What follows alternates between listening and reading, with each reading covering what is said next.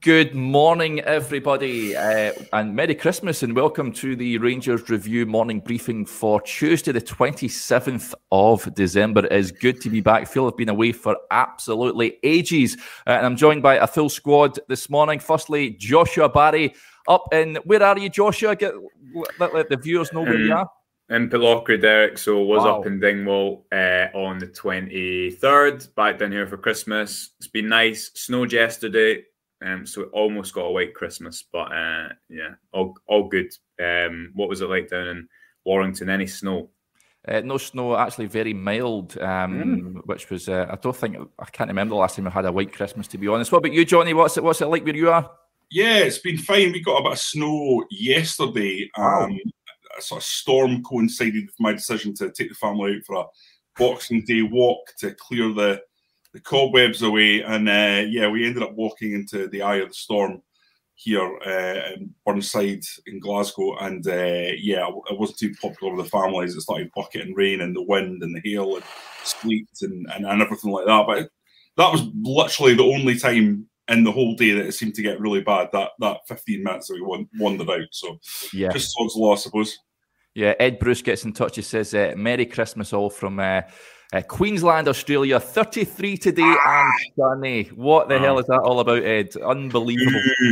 yeah, yeah, and then Lisa Halliday also rubs it in. She says, uh, Merry Christmas from Tenerife. Uh, we're not having that.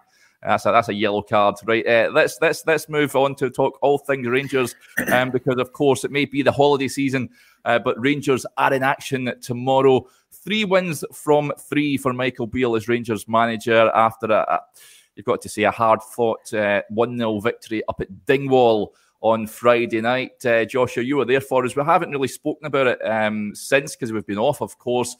Um, it was one of those, I think, uh, generally considered three points and down the road. Not much else to discuss, really, with regards to it. Um, Rangers uh, winning by the solitary goal. Uh, John Lundstram with a great strike from the edge of the area. Rabbi Matondo missed a sitter. Uh, well, I'm sure we'll discuss him shortly, but uh, yeah, it, just keeps that that winning momentum going, even though the the performance wasn't entirely great. Yeah, and you say three points and down the road, Derek, and they're they're obviously very important. And Rangers haven't been very good at um, getting them in the last year. I think of the twelve games in which Giovanni Van Bronckhorst dropped points domestically in the league, nine were away from home. Um, if you think back to Rangers' last trips to just Aberdeen and, and Ross County, they were in winning positions. And, both of those games at the start of the year, and Aberdeen came back to draw 1 1, and Ross County came back to get a late equaliser and draw 3 3. So it wasn't that exciting a game, I think, from, uh, from a neutral point of view. Um, but Rangers also conceded, I think, 0.36 XG. They only conceded three shots after they'd gone ahead. Um, so my kind of takeaway from the game, apart from the Matondo angle, was that they are starting to look a little bit more like a Michael Beale team because the notable thing for me is when they were defending that lead, they didn't fall back and defend the box. They didn't look open as they may well have done under Van Bronckhorst. They were high, they were aggressive, uh, they were quite compact, and they should have went and added a second. You know, you see Morelos, uh, the shot kind of bounces off his knee over the bar. Matondo should do much better for that. There was a couple of other breakaway opportunities. When you consider the injuries, you consider the fact that Rangers had went to Aberdeen on the uh, earlier in the week and then travel back up the A9 three points is the most important thing, and they'll need to grind out games like that. I think Michael Beale will have quite enjoyed that after the drama of the, the two games before that. Yeah, definitely, Johnny. What, what did you make of that that, that game on, on Friday night? I think. Uh, Rangers looked to me a bit a, a bit leggy. I, I, think if, if you watched it back, uh, they were relatively comfortable. Ross County never really offered much. They had one chance that John McLaughlin did well to save. Um, but that aside, it was a, a pretty routine performance. Rangers really should have made it more uh, handsome, the scoreline, than what they did do. Yeah, Rangers were the better side, but it wasn't anywhere near comfortable. I didn't think. I thought there was a lot of midfield battle going on. There wasn't uh, too many great opportunities for Rangers. Obviously, they've got the great one at the end with Rabbi Matondo put through. Definitely got to score there or, or, or really should score there. Yeah. Um, other than that, I, I couldn't really see what Michael Beale's been doing much on the training field, bar the, the kind of off the ball stuff, which is is undoubtedly a lot better, Derek. Yeah, yeah, yeah. Um, but I think the attacking side of the, his game that he wants to put in place hasn't really clicked into gear yet.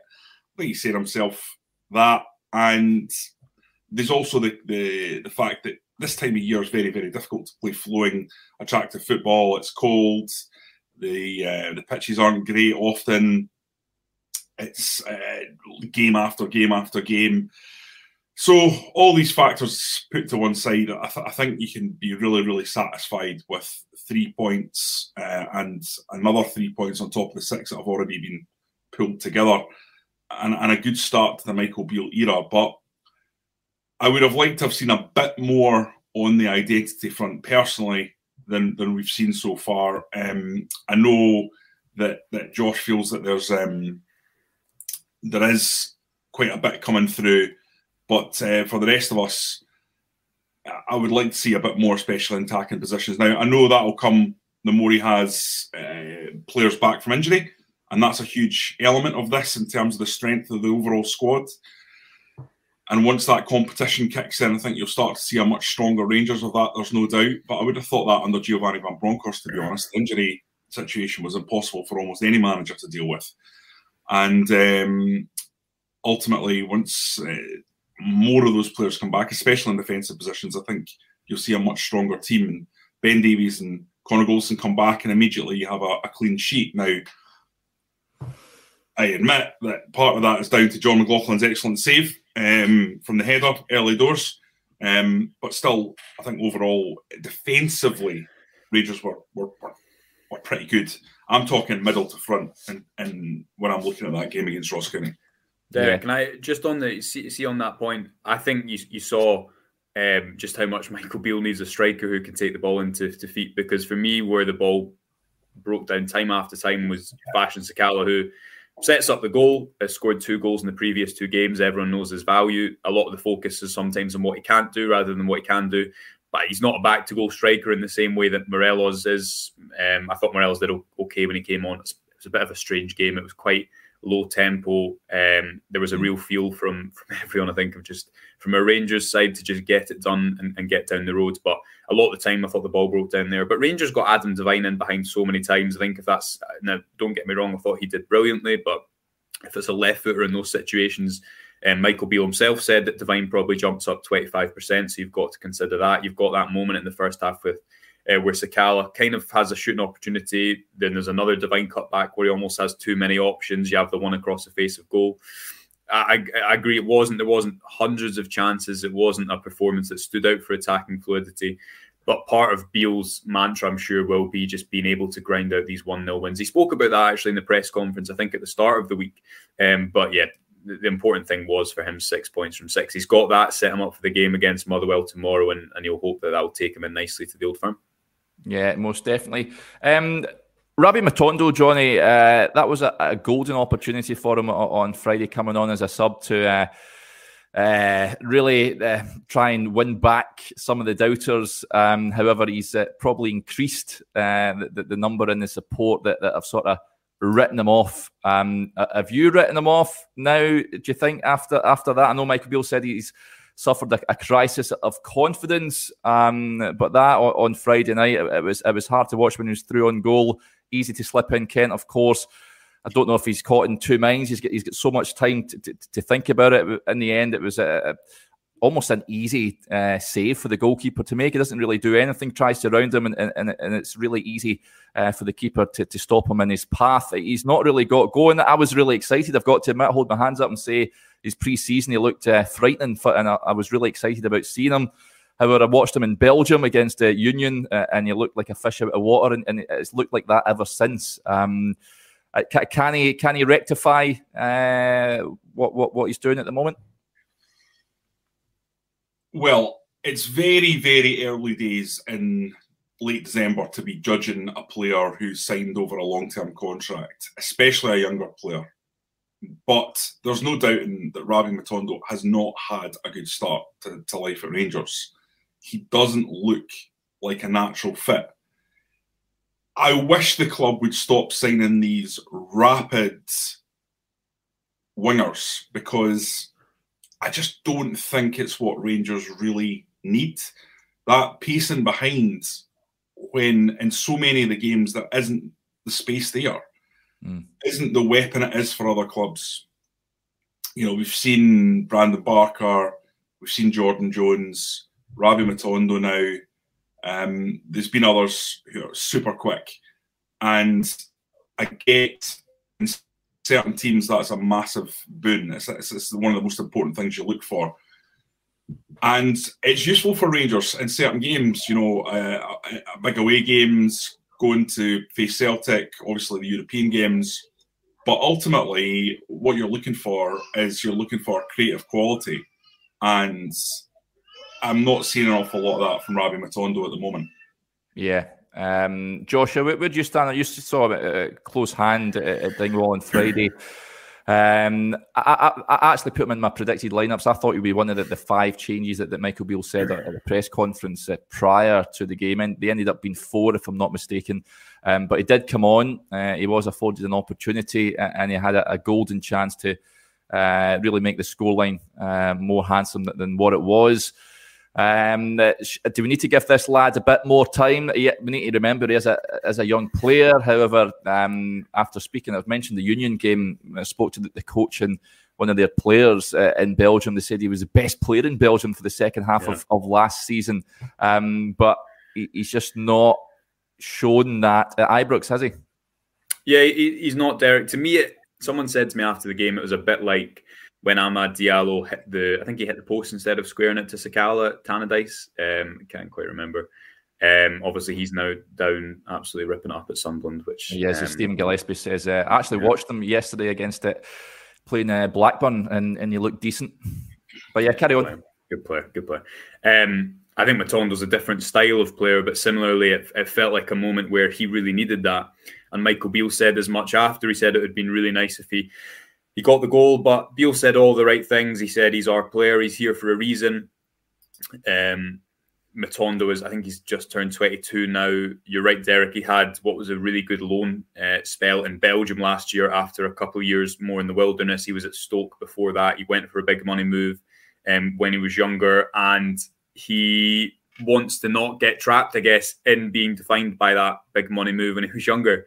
Um, but to do that, he needs to to show a bit more I wrote about um, maybe a, a, week ago. It's on my uh, Twitter page quite recently, um, kind of hypothesizing how it could work under Beale or asking the question, could it?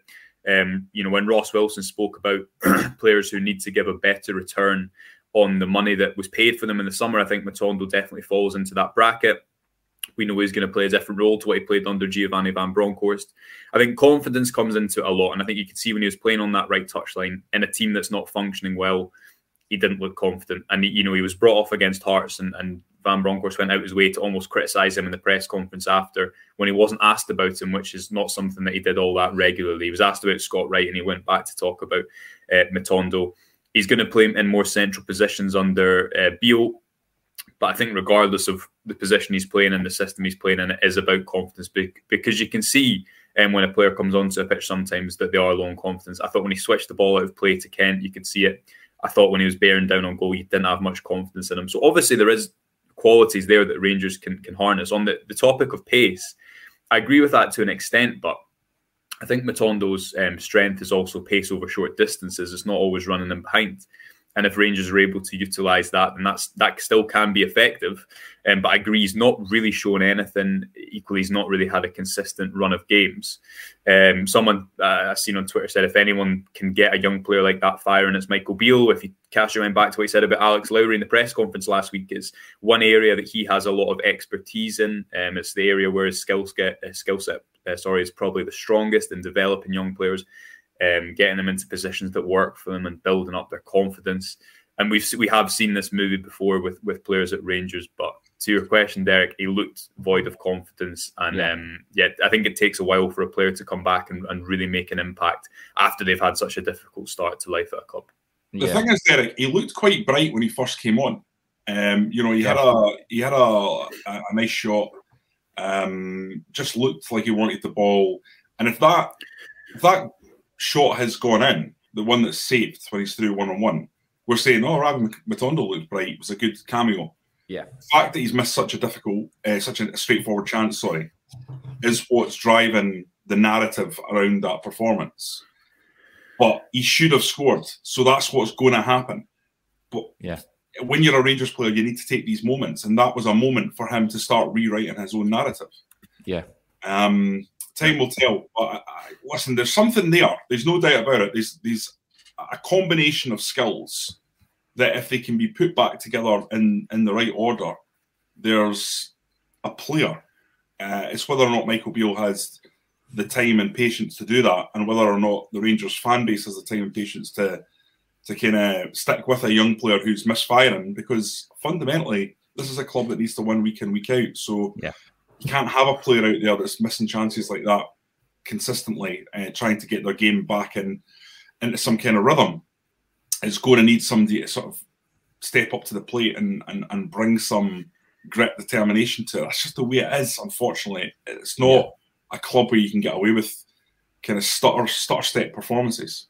Yeah, uh, absolutely. It's, it's, a tough place to play. I think recent interviews I've done with, with Nacho Novo, even Harry Forrester, uh, was over the, the, last couple of days, said that uh, there was some players that, that just the mentality. You need to have the, the right mentality to play for Rangers, and certainly the jury is out on on Rabbi Matondo at the moment. You mentioned Alex Lowry there, Josh. I wanted to touch on a couple of comments that have popped in here. First from uh, a good friend uh, Denzo says, "Why we bring on Scott Wright when more creativity is needed?" I think touching on the match against Aberdeen with Alex Lowry on the bench, uh, and Alan says, uh, "Were he surprised when Matondo came on instead of Lowry?" Now, Michael Beale was quizzed on this prior to the game, and I thought his a- answer was very interesting. He said uh, when he bangs on his door asking why he's not playing, he, he says to him, Would your teammates pick you? And I thought that was very telling. Um, uh, what do you make of that, Joshua? It's, that seems to me as if um, it's possibly a, an attitude thing, perhaps, or he needs to apply himself more in training to earn that chance in the first team. Yeah, well, I think there's probably two sides of it. Um, one of which is that Scott Wright and Matondo are both more likely to to run in behind. I think against Aberdeen, um, he wanted a, maybe a player who could kind of hold the width at points. And we've seen that with Kent, who was who was wide for kind of 15 minutes. And against um, Ross County Matondo, you see him running behind on two occasions. He doesn't capitalise on it. I think that was the idea with the game uh, being squeezed up a little bit. But you're right. That that's where Beale talks about. That's where his experience is and working with young players, developing young players. And, and he effectively said, when he's in the team, he's not going to drop out the team. But he said, "Would your teammates pick you?" And that's a big thing for for young players. Now, you, have got to imagine that Beale's being very deliberate about Lowry about when he puts him in because there's so much expectation on him, so much pressure. I do find it interesting that he's not um, come on in either of those games um, away from home. I'd be surprised if he doesn't play any uh, part tomorrow um, against Motherwell. But it's inevitable that when a club have a young player who's really exciting and supporters want to see him, and there's players who play ahead of him that they deem not as good, there is going to be this kind of a, a attention given towards it. So who knows? Maybe Beale wants Lowry to uh, improve more off the ball. Maybe there's, of course, there's things that we don't see behind the scenes. But again, this is the area that Beale reaffirms he has lots of uh, experience in developing young players. It seems like a very deliberate answer he gave, though, Derek, kind of in keeping with all of his uh, press conferences so far. Seems very. It was very interesting. I thought, Johnny, because uh, prior to his first match, he said that Alex w- was very close to starting the game and we've not yeah. seen him yet. And then his answer uh, prior to the Ross County game that sort of told me that he's maybe not doing enough in training to warrant uh, time on the pitch. Yeah, I've talked about this before, Derek. When you're a young player at Rangers, you need to take it. No one yeah. will give it to you. And this is the demands of the club. It's the demands of the players that are already there, and it's the demands of the fan base. And fundamentally, Alex Lowry hasn't fully convinced three managers now because you know he was able to get in. I would imagine uh, under Gerrard, he was a young young kid then. To be fair, but yeah. you've then got Giovanni Van Bronckhorst, and you've now got Michael Beale. He's got to convince these guys. He's got to convince them on the training fields, and he's got to convince them that they can that he can be trusted. And, and, and I think that's a good point that Beale made about convincing his teammates. It's all very well having a little flash that they get stuck up on Twitter, that gets ten thousand likes because yeah. you've stuck the ball over the head of the captain. But can you do it throughout an entire session over the course of many weeks, showing that your quality is not just a flash in the pan, it is consistent, that it is um, able to be replicated in a game? And that's what Alex Lowry has to do. It's as simple as that. It sounds harsh, but we all know that this harsh thing is, is, is, is fundamentally true. No one will take Alex Lowry and, and say, there you are, pal, there's your Rangers career for you. You know, he's got to take it. And part of that is budging these guys out of the way. You're talking about Arfield and Matondo, Josh, uh, running in behind. And, and like that's up to Lowry to not necessarily change his game, but adapt to whatever the manager wants from him and deliver. And if he can't do that, then Alex Lowry will end up on loan somewhere. It's as simple yeah. as that. It's a very congested position as well. That he did, did touch on. The Rangers are, are, do have plenty of options in that position, but it's down to Alex to obviously convince uh, the manager that he's deserving of some game time. Um, one, what's that? He's a huge. He's a huge talent. Oh, there's no um, question. We've yeah. seen flashes of that.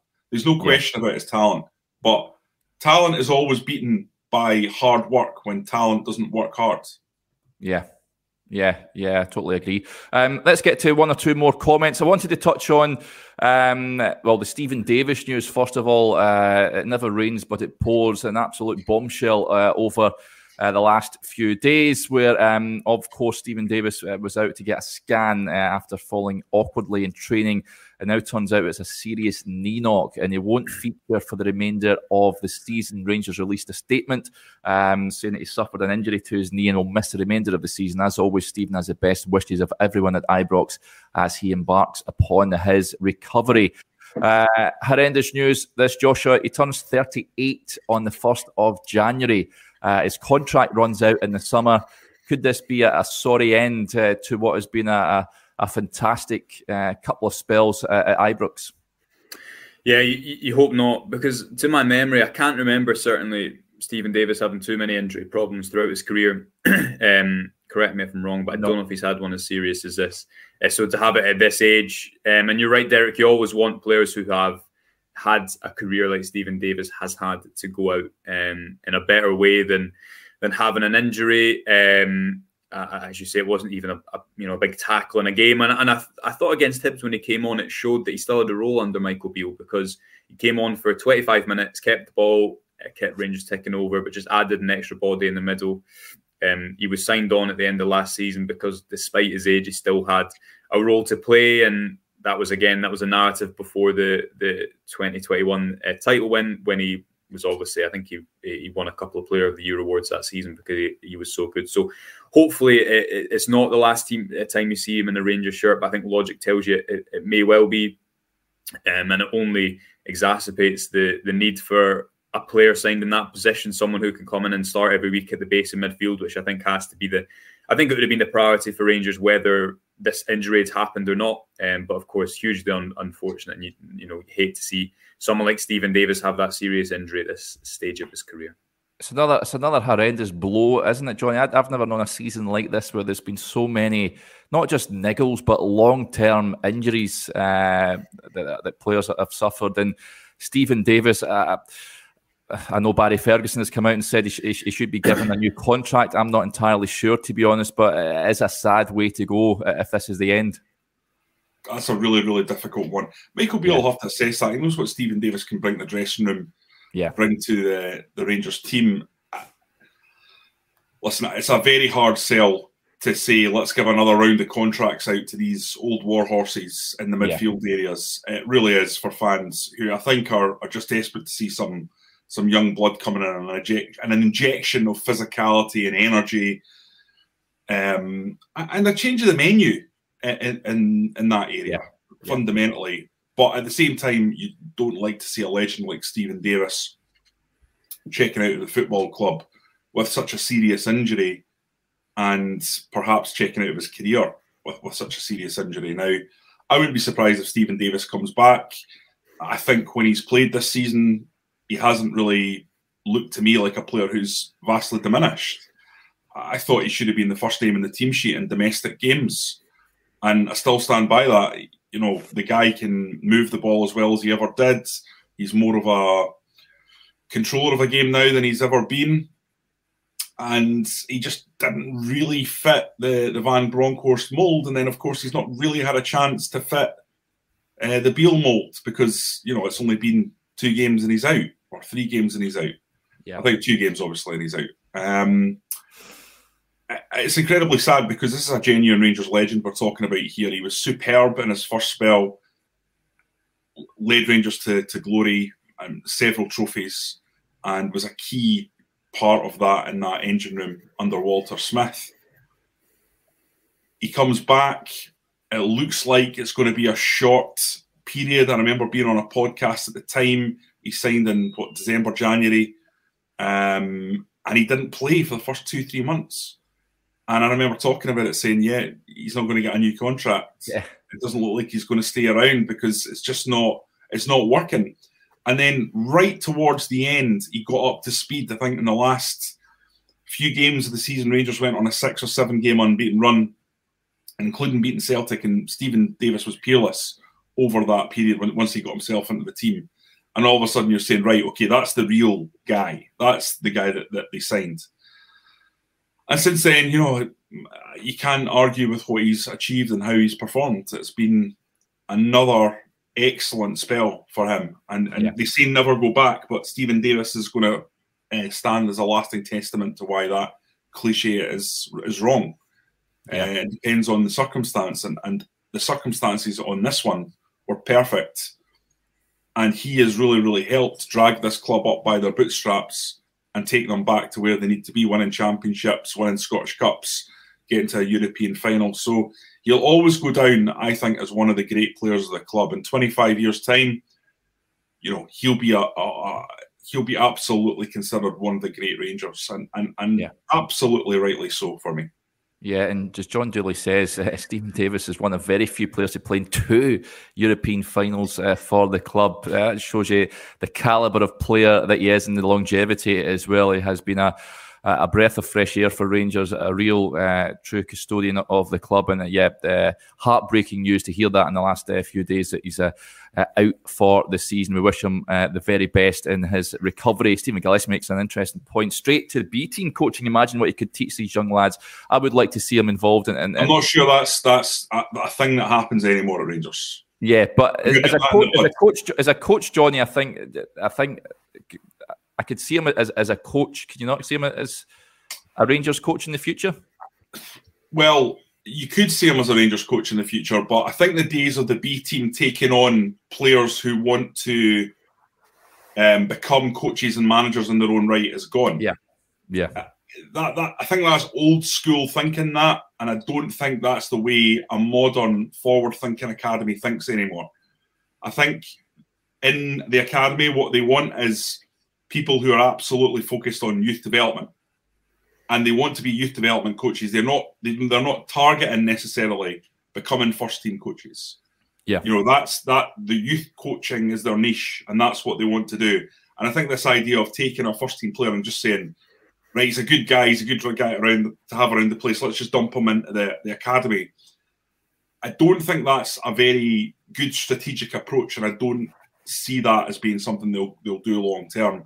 Mm. What they're looking for in the academy is people who are essentially coaches and teachers, people with an academic background, almost in in or, or understanding of how best to transmit information to young people. Um, so taking a player and just and just chucking them in there, it's a bit like just dropping a grenade in, and I, and I don't see that happening. Um, so then going it's an forward. And interesting. I think we can get. I think we can get rid of this trope of oh, he'd be great in the academy. It just won't happen. I don't think. Yeah, uh, I, I, I, do like the idea of uh, if I was a young kid, low coming up and, and, and learning off, off these guys that have done it, have played in two European finals, that played at the highest level. But yeah, listen, it's, it's an interesting debate. Um, as Craig Hamilton says as well, great players don't necessarily make great Mm. coaches. I think I think with Davis, I think if it, even if it isn't at Rangers, I think uh, I think that is an avenue it, it, it will go down um, wherever it may be, and I think he will be a, a, good coach as well. He's someone that, that you certainly listen to when he talks football. Um, just wanted to touch on this on the back of that, Joshua. Uh, Craig Mackay says, I consider we've not spent any money on a centre midfielder in quite some time. Why isn't McCann getting a look in? Given the injury to Stephen Davis, do you think we'll see a bit more of Charlie McCann now? Does that sort of clear his avenue to the first team? I think Charlie McCann might be the most expensive midfielder at Rangers because obviously Kamara 50 grand, Lundstram technically free, Jack free, Davis free. Have I missed anyone? D- central midfielder. Lundstram, I mean, Kamara was fifty k. Yeah. So it's just an interesting side note. But um, yeah. you'd imagine you'd, you'd, if any time you're gonna, if, if there's any time you will see more of him, it would uh, be around about now. But I think regardless, Rangers needed to go and get a deep lying midfielder, and they hopefully will do in the January window. Um, for me, it's the one area of the pitch that I think in other areas you could kind of survive throughout the season. Obviously, centre back now you'd hope that Goldson and Davies will be able to play together. You've got King there as backup, and then if Souttar or, uh, or Helander can come back, that's a bonus. But you don't need to rely on them, and you kind of work that out in the summer. Um, fullback, you've seen with Devine that he can cover. You've got Ridvan coming back. You've got Barisic coming back. You've got depth up front um, with with Čolak. He's missed the last two games, but that's quite a or last three games, but that's quite rare in the context of the season. Um, and then behind the striker, when Lawrence and Hagi are back, alongside Lowry, Kent, and um, Tillman, you've got so many options there. For me, what what you, you definitely need is someone with an engine just in front of that can sit in front of the defence that can play a number of different roles, whether it is going box to box at points, take the ball off the centre backs. Um, I, I, think that's what, what Rangers need. And I'd be really surprised when Beale speaks about a couple of areas that I think they were going to refresh regardless. Um, when he's been speaking about the transfer window, I'd be surprised if it's not in that position, Derek. Yeah, uh, listen, Joy, before we, we wrap up, it's an area I think we've spoke about at length. They need central midfielders, don't they? But January is such a difficult time, difficult window to bring in players to strengthen the side. Uh, usually, uh, uh, it's players that, um, are not playing at the moment, uh, or you need to pay a premium because of the, the, you're midway through the season. So it's not as easy uh, as it sounds just to just to add quality in the midfield department. No, it's a very very difficult time of year to actually go yeah. out and get high quality guys who are going to improve the team. We've seen that. We thought that in the last uh, January window that the team had done a good job. We were all sitting here pretty happy with the work that had been done, getting in Amad Diallo, getting in Aaron Ramsey, and it didn't work out. It was a gamble. We, we said that at the time uh, in terms of Ramsey, but I think uh, the, the, club will have to be very, very, very careful um, not to have another bad window. Ross Wilson is already under a bit of pressure over transfer dealings. I think, and I've said before, I know it's not popular. Sometimes it's a little bit unfair, some of the criticism, because I don't think his role is about recruitment. That's part of his role, but there's there's many many other facets that make up his day, and there's a brand new recruitment team in, and that's the other thing that's going to be interesting about it, Derek. This is the first time you've seen John Park in action. Yeah, um, because he got his feet in the door in the summer with a, a whole host of other new uh, new scouts, and it'll be uh, this is the first time we're kind of seeing those kind of players that he'll be recommending coming through. And we know that he's got a very, very good track record in terms of identifying unheralded European talent. So there could be a few names there that that that we're, we're, we're, we're just not expecting that just come out of the blue. I'm fully expecting that, but I think it's so so important that Rangers can go and get a couple of players in this January window that really look like they mean business. That'll that'll help change the narrative that surrounds yeah. this club. Yeah. It'll help change the negativity because if you go out and do that, then all of a sudden, I think Ross Wilson's record looks looks a fair bit better, and and I think Rangers could do without that sort of kind of underlying noise that surrounds his position um, from fans who are justifiably looking at his record and saying we need more bang for our buck when it comes to going out and signing players. I happen to think that the summer business was actually pretty good. You know, I think Čolak, Tillman, don't think there's too many people are going to be arguing about their quality. I've seen enough of Ridvan to say I feel that he'll be a very, very good signing. Michael yeah. Beale's already alluded to the fact that he was aware of him and he thinks he's going to be a talent that he's looking forward to working with. Don't think anyone would com- would complain about Tom Lawrence. I think we all agree that that's going to be a deal that, that that'll come off. John Souttar will depend on whether or not he can he can stay fit. If he does, we know he's a good player. Yeah. Um, and that that's that's five of the seven. You know, Matondo we've already kind of touched on, and, and that one's going to be a more difficult one. There's there's no doubt in my mind about that. Um, it's going to take more time, and uh, it may be that that doesn't work out based on what I've seen so far. But players can eventually settle and, and turn it around, get confidence. Um, but overall, I don't think that that summer tranche of players that, that, that many people have talked about has been actually too bad. Um, but if you can go out and get a couple right in this window, it, it will really reinvigorate the squad, especially in that central midfield position. I don't know if Josh feels maybe that um, it's two players required in that in that area, or, or Josh, would you rather see a right winger and a, a central midfielder? How, how, would you, if you were to go and get two top quality players, who, who would what positions would they be in? Well, it looks like Beale's going to play two strikers for the majority of games. Um, I think with Kenton behind, so I don't know if the, the right wing conversation is, is parked for a while. Um, yeah, I, I agree that you, you probably need a player of that profile in the squad who, like Kent on the left, can be a threat out on that side. Uh, but I don't know if that's a, a, priority now. I mean, it has to be uh, that that position. I think we all agree on deep in midfield. But then it it depends on what happens in the outgoings because you can't sign two midfielders and play and keep Lundstram and Kamara on the bench. Kamara is a player who we've spoken about. I think he'll I think he will improve under Beale and maybe go in, in the summer. Yeah. Um, he's too valuable an asset to, to keep on the bench all season. Lundstram's one of the biggest earners at the club. And again, I, I, don't think you can keep him on the bench. And, and I think he he there is obviously a lot of quality there you can harness. I just don't think his, his best football will come when he's picking the ball um, off the centre back. So I think that's the priority position. Elsewhere, would you? I don't know. Would you maybe say another centre back if you can't depend on Souttar and Helander? You probably don't want more wages um, in that position. So maybe just another offensive option because again, you can't depend on Roofe. So Rangers are in a really it's like quite a difficult position because Beale saying he wants to assess the squad when it's fully fit. I think already you've seen him kind of coming to terms with the reality of the injury situation when he's been speaking about it. There was an update he gave, I think it was before the Ross County game, where he went through the number of players that were carrying knocks and whatnot. You know, John Lundstram t- uh, took an injection to play through the the county game and the Aberdeen game.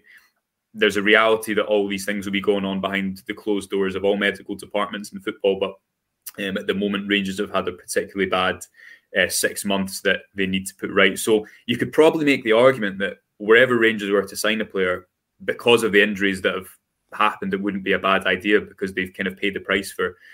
Um, well, I guess they, have had enough depth, but they've just had so many injured players. And then you've also got to consider the likes of Hagi and Lawrence. When they get back, how long does it take them to get up to speed? The exact same with Helander and you, you could probably make an argument for lots of positions. I don't think anyone would disagree that Rangers need a, a midfielder, though. I think Beale's been pretty clear that he sees it as going out and getting someone that comes into the starting eleven to improve it. Yeah, yeah.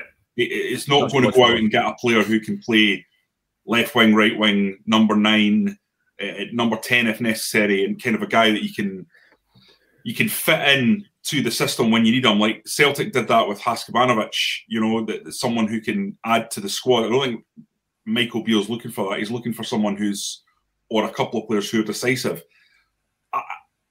personally, one of those for me, if it was only given two, I'd go out and try and get a keeper. It's a very difficult time of year to get a keeper because if it's oh, a good one, they're, they're likely to be playing, and it's not going to be a club that you're not likely to get a club that are going to be that keen to lose such an important player. But I just look at the at the stats around the goalkeeping situation, and it's for me a big worry. I think John McLaughlin personally, guys, I would now put John McLaughlin back in as number one. Oh wow. Um, really? I, I, asked him this. I asked him this, and he said he's not strengthening the goalkeeper department in January. So, I mean, that, that's caused a bit of a bit of debate among supporters who feel it's, it's a priority. Listen, uh, Michael Beale said he didn't really understand the debate around the goalkeeping situation. I think what he's talking about is we've got a really good young keeper in, in Robbie McCrorie, um, good backup in in Jon McLaughlin and Alan McGregor as an experienced player. My, my problem is with that is, listen, Al McGregor, the stats, guys, and and, and no, I know, Michael Beale might turn around and say, I don't care about the stats. I, I see them every day. The numbers uh, have uh, Al McGregor at the bottom of the league. Yeah. The, the, the, the, second worst goalkeeper in the league. The only keeper that's worse than Al McGregor based on the, the, the, statistical analysis of it at the moment is um, Hibs keeper, and I think he had one game where he had an absolute nightmare. Someone was I was talking to someone about this the other day, and they said right at the start of the season he had a he had a complete nightmare where he he, he basically let in two ridiculous goals. which have skewed the stats.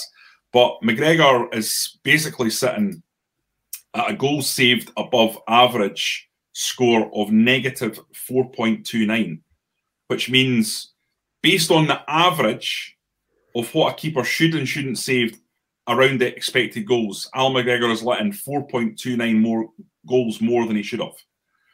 And that's yeah, not good reading. That's that's really grim reading. Um, at the top of the league, uh, Kelle Roos of Aberdeen has saved 5.5 goals more than he should have. So that's a swing between Aberdeen and Rangers just in the goal goalkeeping department of 10 goals. Um, Joe Hart at Celtic not having a great time, saving slightly less than he should have, 0.42, uh, negative 0.42, but still, that's um, a swing of nearly four goals between what the Rangers keeper should save and what the Celtic keeper, keeper sh- should save. And that can be the difference between a title or not. When Alan McGregor was at his peak performance levels since his return for 55, I think his goal saved above average was something like 11 for the season. Uh, Josh, you might correct me. Maybe it was. It was high. It was. It was maybe nine, but it was. It was. It, it was high. It was high. You know, Alan McGregor was absolutely immense that season statistically, and you could see that with your eyes and you could see it in the numbers. And these numbers now are, are, pretty stark. Um, you know, there's there's another stat about shot stopping, um, basically percentage of sort of, sh- of shots, and, and McGregor is again the lowest in the league for that. It's there's a there's a number of kind of concerning details if you look through the underlying data about the goalkeeping position at Rangers. Now, Rob McCrorie, for me, because I don't watch him every day in training, obviously, uh, I, I, saw those two games against Alashkert and Celtic, and I thought he looked excellent in those games. But he's relatively untested in terms of throwing him in as the Rangers' number one. And no one's kind of put him in that position Gerrard, Van Bronckhorst, Beale. So it's kind of hard to suggest that he should be Rangers number one based on what we've seen because we've not seen an awful lot. John McLaughlin, I think, is excellent with the ball at his feet and moves the ball really well and is very kind of calm, but he's not a shot stopper. That's not, I don't think, a, a, a natural part. He's not one of those spectacular shot stoppers. Rangers have had them in goal for 35 years. You think Andy Goram, Stefan Klos, even Antti Niemi, who, who, who didn't play very often for Rangers. When he did come in, brilliant shot stopper. Uh, you come back to Alan McGregor. It's been a an embarrassment of riches, the goalkeeping position in terms of the ability to make spectacular saves. I don't think John McLaughlin really has that. So I think no matter who you put in, there's always going to be the clamour for to change it up. And I think under Beale, based on the numbers that I'm seeing, I don't think there's that much difference now between John McLaughlin and Al McGregor in terms of the shot stopping. I still think Al McGregor's a better shot stopper, but if you're seeing the numbers there and the, the, the, goals that he's letting in, I would just put John McLaughlin in on the basis that he can build up the the play quicker and he's better with the ball at his feet. And in modern football, that's a big element of the play going forward. So, Josh, listen, you've been talking about that for quite a long time. You talked about how John McLaughlin was a key part of the build up that Van Bronckhorst was wanting to create and I just think that that trumps probably the, the shot stopping element of it. It's difficult, though. Eh, yeah. Eh, eh, as I think we've said, um, I think everyone said for the last six months, it's probably a issue that Rangers should have sorted in the summer because it's one of last last season's problems that have been carried over. You still have that reality that it's like if if you know, you have a 1v1 in, in the 80th minute, who do you want in? And it's probably Alan McGregor.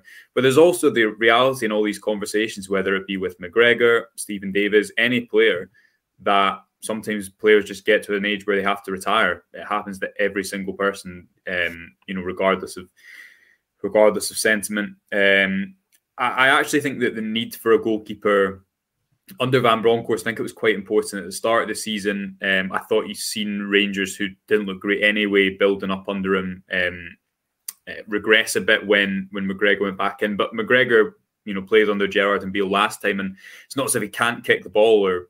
No. Um, uh, there was an interview you did, Derek, with someone who was saying 20 years ago he was seen as actually quite a, a modern keeper in the way that he was. Yeah, remember who that was with? Yeah, yeah, Stephen Yeah, he said he was he was he was magnificent with his feet uh, before yeah. that was a thing. Yeah, so so I don't think he, uh, McGregor can kind of invite in pressure, uh, invite pressure in the same way that McLaughlin likes to, and um, that maybe has its value at points. But he can he can play out. I, I think the difficulty is if you change your keeper, um, and inevitably one of them has a bad game, then the the debate just goes on and on and on. So I agree with you. It's difficult to go and find the number one in January, but also you can't you can't look at those numbers and say if both Rangers goalkeepers who have played in the league this season goals saved above averages in the negative. They've not made a positive difference over the course of the season, and that makes a big difference. And all, and you know, you need all your marginal gains to make big differences. So it definitely is an issue. Um, maybe there's a bit of a clean. We have to assess it from when Michael Beale comes in with a more functioning defence, um, the games played, etc., etc.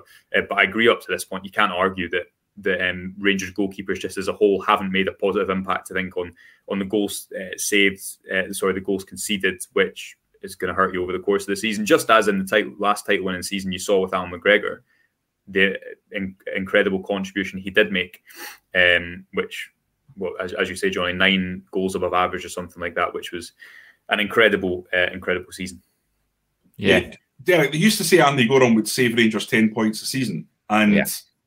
There was no advanced stats around at that time you could actually measure that. But to the eye test, that felt true. Yeah. Just like when Alan McGregor was at his best during 55, you could see that. You know, yeah. you could see what he was doing.